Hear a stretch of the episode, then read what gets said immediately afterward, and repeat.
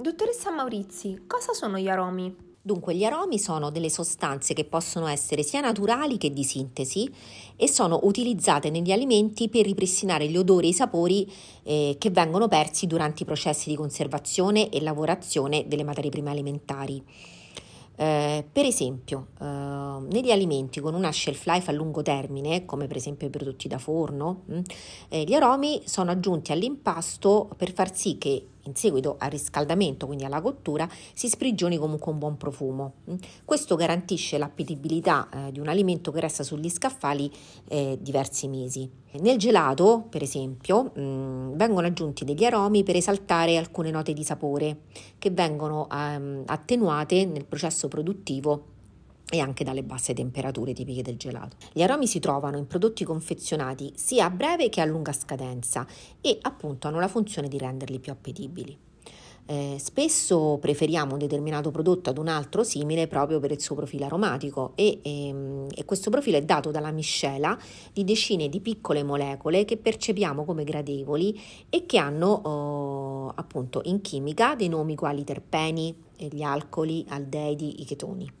Eh, le combinazioni sono molteplici e varie, ad esempio l'odore della fragola è composto da più di 200 molecole e quindi trovare la ricetta migliore dell'aroma è proprio un'arte. L'industria aromatiera eh, individua le molecole e poi le mette a disposizione delle aziende alimentari e, e gli aromi possono essere utilizzati anche per conferire dei sapori e degli odori particolari ad alcuni prodotti, come per esempio le bevande alcoliche, oppure modificare il sapore e l'odore di determinati alimenti.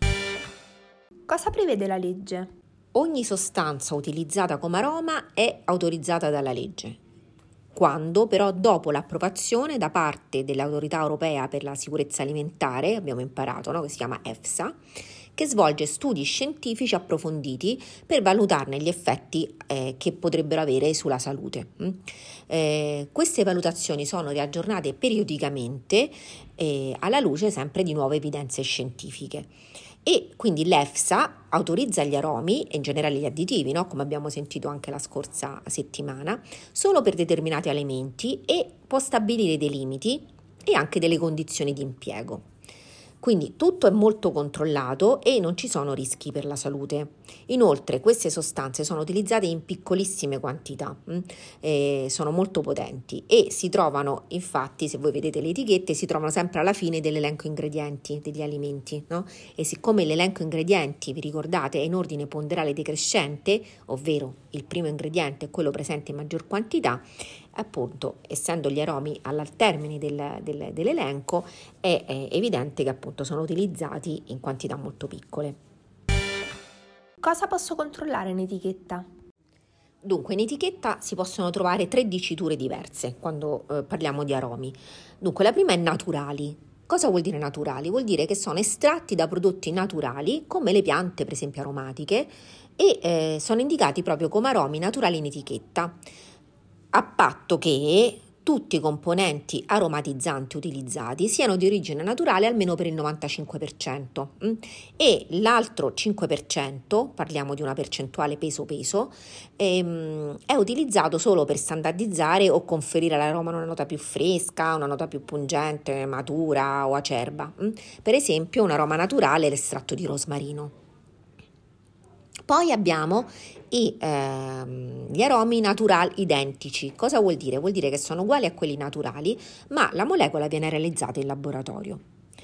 Poi ci sono invece gli aromi artificiali che sono realizzati in laboratorio anche impiegando molecole che non esistono in natura. Mm? Un esempio è l'itilvanillina, una versione sintetica no? e con un odore molto pronunciato della vaniglia naturale, che poi conosciamo tutti. E, dunque, quindi gli aromi naturali identici e quelli artificiali sono indicati in etichetta con il termine generico aromi, ok? E non possono essere definiti aromi naturali. Quindi un dolce, per esempio, confezionato che contiene aroma naturale di fragola è diverso da uno che contiene aroma di fragola. Spero che abbiate trovato utile anche questo ultimo podcast. Ci eh, sentiamo martedì prossimo con ehm, un argomento sul naturale e fresco. Cosa significano questi due termini in etichetta? Grazie, ciao!